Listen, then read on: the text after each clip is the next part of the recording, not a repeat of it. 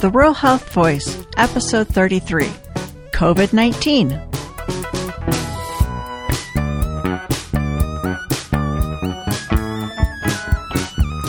Welcome to the Rural Health Voice. I am Beth O'Connor, your host. We discuss rural health issues at the grassroots level and how state and federal policies play out in our local communities. How do you separate COVID facts from COVID fiction? Andrew Luskin, epidemiologist for the Virginia Rural Health Association, joined me to share information that will help you make good decisions. So, welcome, Andrew. Hi, Beth. How are you? Doing good. Of course, we haven't seen each other for almost two weeks, even though we work in the same office, because we are practicing social distancing. That's right. Doing my best to stay away from you. yeah, how many people say that they've been told to stay away from the boss? How often does that happen? Not very. It, it's your job to avoid me. There you go. All right, let's let's just set set the stage with some basic terms. Tell me what is epidemiology. Uh, epidemiology is, um, broadly speaking, the study of disease at the population level. Um, some folks call them disease detectives, uh, epidemiologists. Um, the best way to put it, though, is I think is the study of disease at the population level. Right, and so as an epidemiologist, what is kind of your concept of a pandemic. They tell us COVID's a pandemic. It sounds like a really big thing. I don't know what that really means. So, a pandemic is a large geographic scale epidemic. Uh, epidemics are when we see a high incidence of disease that we normally don't see. So, right now we're seeing COVID 19, this novel coronavirus disease, um, at a very high incidence, and we're not used to that. So, we're going to call that an epidemic. And now that it's traveled from China across to Europe, across to the United States, that's when we start calling it a pandemic. It's a global epidemic and it it spread so fast. I'm looking at my calendar, and you know today it's the 21st of March. We had a board retreat on March 1st, and at that point we weren't talking about it at all. And then like the later that week we were saying, "Oh, everybody, wash your hands, wash your hands," and now we're talking social isolation for months. How how did we go so far from telling people to wash their hands to everybody stay at home so quickly. Yeah, the this virus has moved fast. Um, the really uh, scary thing about this virus um, is that the incubation period, we, as we know it right now, is a range of about three to 14 days. So, what that means is that the virus infects your body and it starts reproducing, and then you become infectious before you start showing symptoms. So that almost two weeks of infectivity potentially um, is two weeks where you don't know you have it. You're walking around doing your normal daily routine uh, and potentially infecting others. So washing your hands is a very important step. Um, we should always be washing our hands we should always be um, being mindful of others uh, and getting others sick, especially the immunocompromised. But right now, it's important to not only wash your hands, but um, make sure you're avoiding doing things like touching your face. Um, the face has a lot of portals of entry to disease, the eyes, ears, uh, mouth, and nose. Those are all places where diseases can get in and infect you. Uh, so it's really important to not only wash your hands, but also do these extra measures. Much of what we hear about COVID 19 sounds so scary. Is, is something as simple as hand washing really that effective? Uh, yes, I, I apologize for calling it a scary virus. Um, I hate to I hate to fearmonger, uh, but yes, washing your hands is effective as long as you're doing it correctly. So um, I remember in like kindergarten, we had a whole day where the teacher was teaching us how to wash our hands. And I was like, this is so stupid. I know how to wash my hands as like a seven year old or whatever. Um, but this has really brought back that washing your hands is not as simple as putting soap and water on your hands for five seconds and walking out of the bathroom. Um, it's important to scrub every part of your hand and spend the 20 to 30 seconds doing it, uh, making sure to get your fingertips, your thumbs, all the nooks and crannies. Um, so if you're doing it right, washing your hands is a great way to prevent uh, transmission. Um, but again, the other things we have to keep in mind are the face touching. That's again a lot of portals of entry to germs like the COVID 19 virus. Um, and making sure to do other things like coughing and sneezing into your elbow. It's a great way of preventing other people from getting sick. It won't stop you from getting sick, but it's a it's a nice courteous thing for everybody else in our lives. Because in this case, we don't want to share. No, sharing is not caring right now. You know, anyone that watches the news or is active on social media is seeing a lot of information fly around about COVID 19. How do we separate fact from fiction? Um, so I will start with where you can find facts. Uh, you can find facts at high level health organization websites. That's a great place to go. Um, we want to avoid the spin of our um, Facebook and news sources.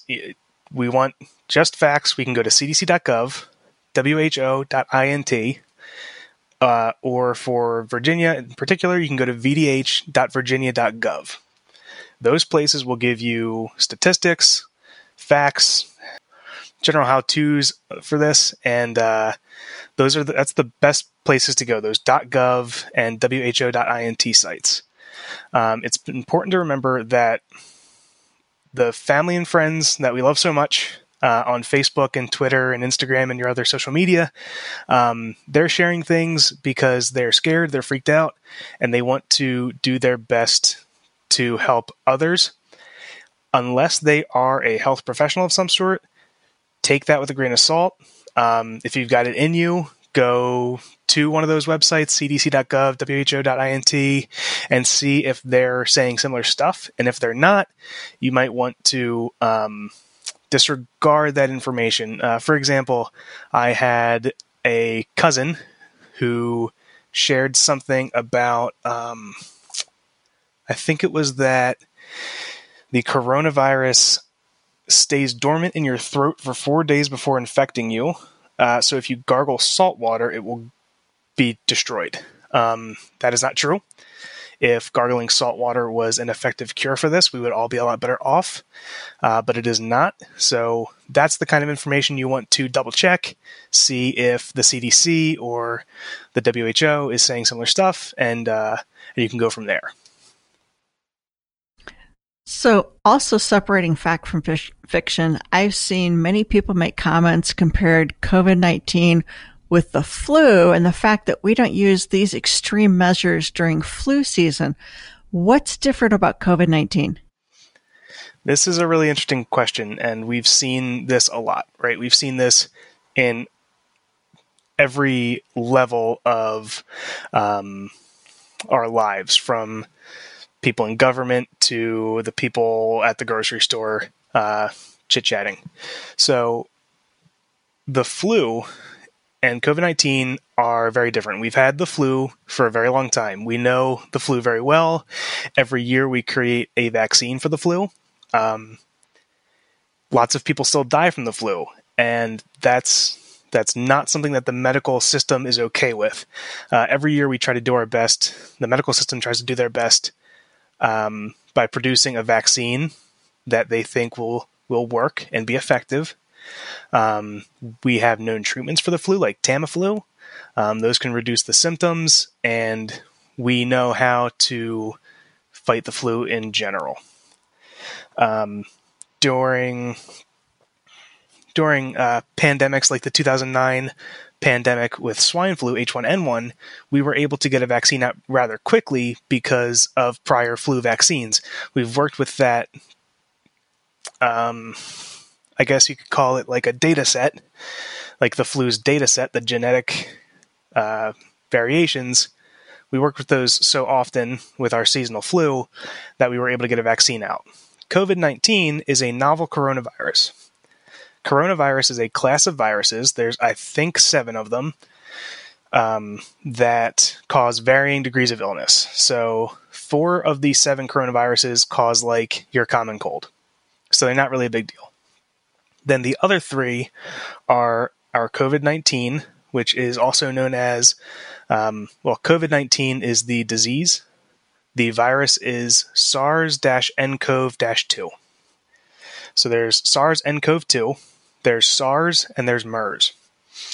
Um, and what those are are the more um, more severe COVID coronavirus diseases. Uh, so when we're dealing with coronaviruses, we have SARS and MERS, and now we have uh, COVID 19. COVID 19 stands for coronavirus disease uh, and the year 2019, which is when it was first reported in China. Um, the big difference between the flu and COVID 19 is that we don't know much about COVID 19. We're about a year, year and a half away from a vaccine, according to the most uh, optimistic reports. We don't have a good cure for this. There's a lot of stuff going around about um, these malaria drugs that we're hoping could be a good treatment, um, but that's not certain yet. So, the other thing, besides not knowing much about COVID 19, the other thing that we have to account for is incubation period. That's what I was talking about, where you're infectious but you don't have symptoms. For the flu, the incubation period is about one to four days. Uh, and for this, we're thinking we're thinking three to fourteen days. Like fourteen days is your um, extreme end of two weeks of walking around being infectious, not knowing that you're sick. So that difference is pretty drastic. Uh, that's another 10 days where you can be spreading this without knowing. So that's very scary too.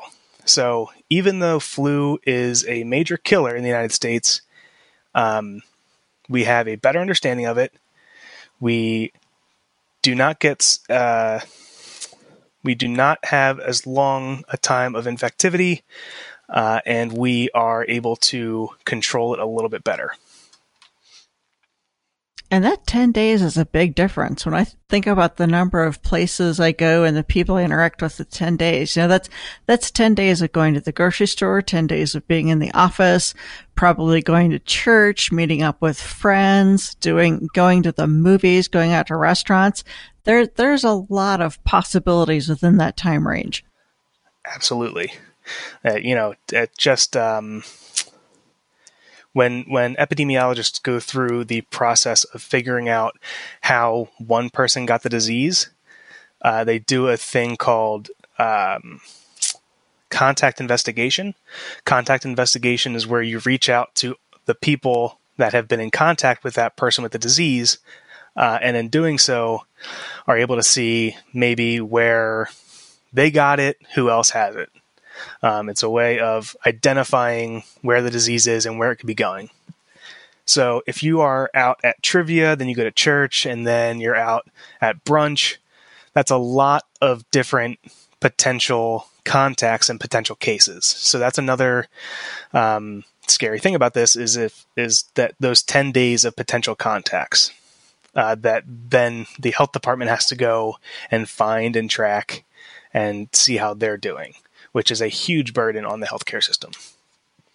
Sure. And something else you mentioned with that that I want to make sure we point out to folks, there are some experiments being done, very early stage experience experiments being done with malaria drugs, but that does not pe- mean that people should go out and try to use malaria drugs to treat or prevent COVID 19. Uh, one of the things that we've been seeing is people are, are making a run on those medications, and there's now a shortage for those who have reasons to take those types of medications, such as people with lupus who are now facing shortage of their life saving medications at a time when they need them the most. The malaria drug uh, is experimental. it is supposed to be prescription only, and you're supposed to be getting that prescription um, when you have one of these diseases that it's proven to help and treat. Uh, if you're going out and getting those drugs because you're worried about coronavirus or getting COVID 19, um, that is a misuse of the drug, in my opinion. I am not a doctor.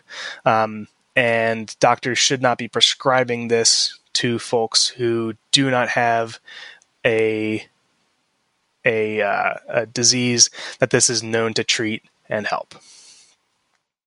Now we're hearing a lot about flattening the curve. What, what does that mean? We we're supposed to stay away from others, stay inside when necessary, and flatten the curve.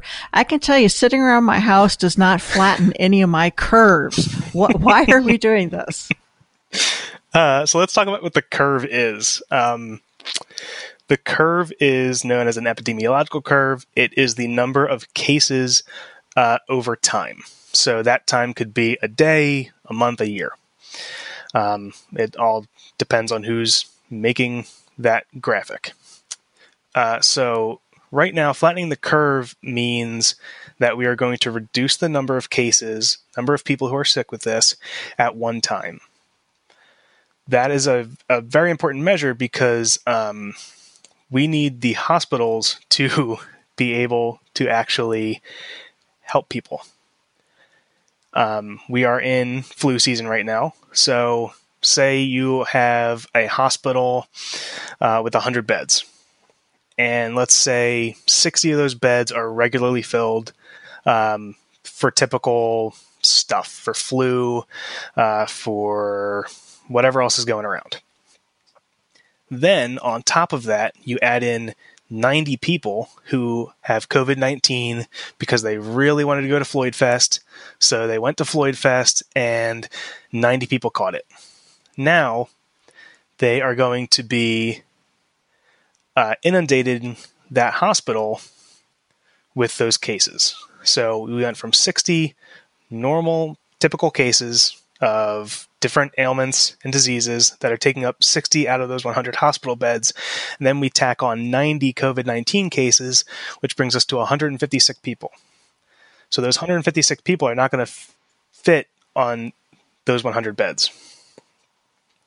So if we can flatten the curve, reduce the number of people who get it at once, we can free up hospital uh, beds and healthcare system capacity. Sure. And we're also hearing stories about there not being enough equipment for the the healthcare providers such as gloves and masks and gowns. So if, if we can reduce the number of cases that happen all at once, we're not going to max out those resources as well. That's right, exactly. Just reducing burden all around. All right. So what about the test kits? If I have symptoms, how can I get tested when I hear there's a shortage of kits? Yes. So the test kits, um, that's interesting because testing isn't the most important thing for most people. Whether or not you are a confirmed case for COVID 19 will not affect the way the healthcare system treats you right now if you are an otherwise healthy individual. Which is to say that if I went uh, to the doctor, I said I have a fever, I have a really dry cough, and I'm feeling short of breath all the time. Uh, they would probably say, It sounds like you have COVID 19. We could test you for flu. And if the flu comes back negative, we recommend that you quarantine for 14 days and have somebody else do things for you, like get your groceries or um, take care of your pets, stuff like that. Um, so it doesn't, it wouldn't change the recommendation right now if you were a confirmed positive test or no test was done. So in this way, it's sort of similar to the flu in that if I'm throwing up I don't need a doctor to tell me to stay home. I can make the decision to stay the heck home and not infect others and have, you know, get my husband to wait on me hand and foot. I don't necessarily need a test to confirm that I'm sick. I know I'm sick unless it's to the point where my fever is so high that it's dangerous, I can just make the decision to stay home. Right, exactly. If you are having a severe response, go to the hospital 100% of the time. Um, but if you have a fever of 101 um, and you're coughing, it's probably best as an otherwise healthy individual to stay home and like you said, get your husband to wait on your hand and foot and make sure that you're treated well and that you're not overexerting yourself. Rest in fluids. Lay on the couch. Absolutely. So, with laying on the couch, we've been told to do social distancing. With that, what activities are safe? You know, I, I live in rural Virginia. My closest neighbor is a quarter mile away. Can I go outside? How does this work? yes, this is a great time to be outside and away from people. Um, I think that living rural right now is a, a huge benefit. Um, you can take walks as long as you're not in a large group. Um, it's a really good way to get exercise in your routine right now because the gyms are closed and, you know, we don't want people rushing to the drill field at Virginia Tech to run laps together. Um, so taking walks outside, being outside in general is fine. Be outside on your property, enjoy the good weather when we have it. Um, feel free to do things like that. There's a lot of fear about um, this number uh, floating around that the COVID 19 virus survives three hours in the air. Um, I think that that would be generally more of a problem on like airplanes where you have recycled air going through the cabin the whole time. Um, out and about in the in the world, there's constant airflow. Um, the risk associated with being outside right now is pretty low. Uh, I was actually just listening to the district epidemiologist here uh, on a Facebook live feed, which is pretty cool. And he said that right now, you know, if you're an otherwise healthy adult, go outside and play uh, ultimate frisbee with your friends while you can, um, because the the risk while you're outside is pretty low. Um, obviously, you don't want to play ultimate frisbee with somebody who is hacking up a lung. Um, you don't want to get close to that person, but kind of follow those kind of common sense guidelines. Um, but yeah, it's it's a really nice time to be out and about. Don't go hiking with six other people. Go hiking with your family members. That's fine. Uh, enjoy your time outside. Um, but again, this is a great time to be living rural. About, uh, I guess, a year ago, uh, I was living in Pittsburgh in a 300 square foot apartment with my girlfriend and I do not know how I would have done this when I was living in Pittsburgh. I, I think that I would have had to go home, go see my parents. Now, we can all do social distancing, staying away from each other, but with that, I'm worried about isolation, especially for our elders. How can we work to stay connected to one another when casual contact is so limited? Yeah, isolation is is troublesome. Uh, especially for older older folks in our community. Um, it seems like there's already these like pockets of groups popping up on Facebook and stuff like that where people are volunteering to deliver groceries to elders in the community. Um, people have been really good about uh, coming together, I think, right now. And I think that's a really great aspect of these rural communities. They really know how to pull together um, and I, I think we've seen that here through the use of technology, which has only helped. Um, when we're in isolation, I've been spending a lot of time talking to my friends on the internet over these voice chats. There are a million different ways to do that.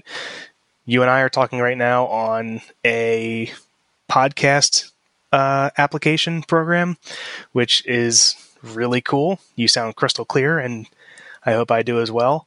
Uh, so there's a lot of ways to stay in touch with each other without having to be with each other. I know it's not quite the same as going and having a coffee with your friend, but it's it's a good way of keeping yourself from losing your mind stuck at home. Andrew, in addition to isolation, Many people are feeling anxious and depressed with all of this uncertainty. How can we care for our emotional health? Yeah, right now it uncertainty is a good word for it. Um, we don't really know when this will end. We don't have a great uh, we don't have a great timeline for how severe this will be. Um, you see places like New York City already over 16,000 cases, which is more than most European countries. Um, I think if we took New York out as a separate entity from the United States, it would rank like eighth in number of cases. Um, so you see that in just a couple of weeks, and it worries you about how this is going to spread in the rest of the United States. Um, I think that an important thing to do right now is to take care of yourself in as many ways as you can. Uh, you know, making sure to reach out to other people when you're feeling uh, you know, anxious or depressed, making sure that other people know that you're out there and that you're willing to talk. Uh, if you're not feeling those feelings but worried about a friend or a family member, uh, now is the best time to pick up your phone. We are no longer paying for minutes on cell phones. You can use those to your heart's content. Uh, so definitely do that. Uh, people are people are more reachable than ever nowadays. Um, video co- video calls are really great. Uh, a lot of people know about Skype and FaceTime. There are other options too that you can explore. These are free things um, that put you face to face with your loved ones, which is really important right now as well. Um, and yeah, whatever else, whatever else uh, is able to keep you feeling in control. Um, one of my favorite things to do for that is to cook, cook for myself.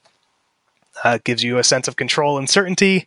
I know what I'm making. I feel good about it. It's a stress reliever for me, and that's that's one great way for me to help myself in this kind of thing. So, give a friend a call, cook my dinner, and that makes me feel a little bit better about the world. Sounds lovely. Well, thank you for joining us today, Andrew. Absolutely. It was a pleasure. That's Andrew Luskin encouraging everyone to reach out to others, but do it virtually. VRHA has a wide variety of resources for COVID 19 on our website. Just go to vrha.org and click the buttons on the main page. Now, here's a message from our trusted friends at the CDC. COVID 19, better known as coronavirus, has spread throughout the world. There are a few ways to help lower the spread of this respiratory disease. Wash your hands, avoid touching your face, including mouth, nose, and eyes, cover your coughs and sneezes, monitor your symptoms, and consult with your doctor. Stay at home and away from other sick people except for medical care. Clean and disinfect high touch surfaces. For more information, please visit cdc.gov forward slash COVID 19. Thank you.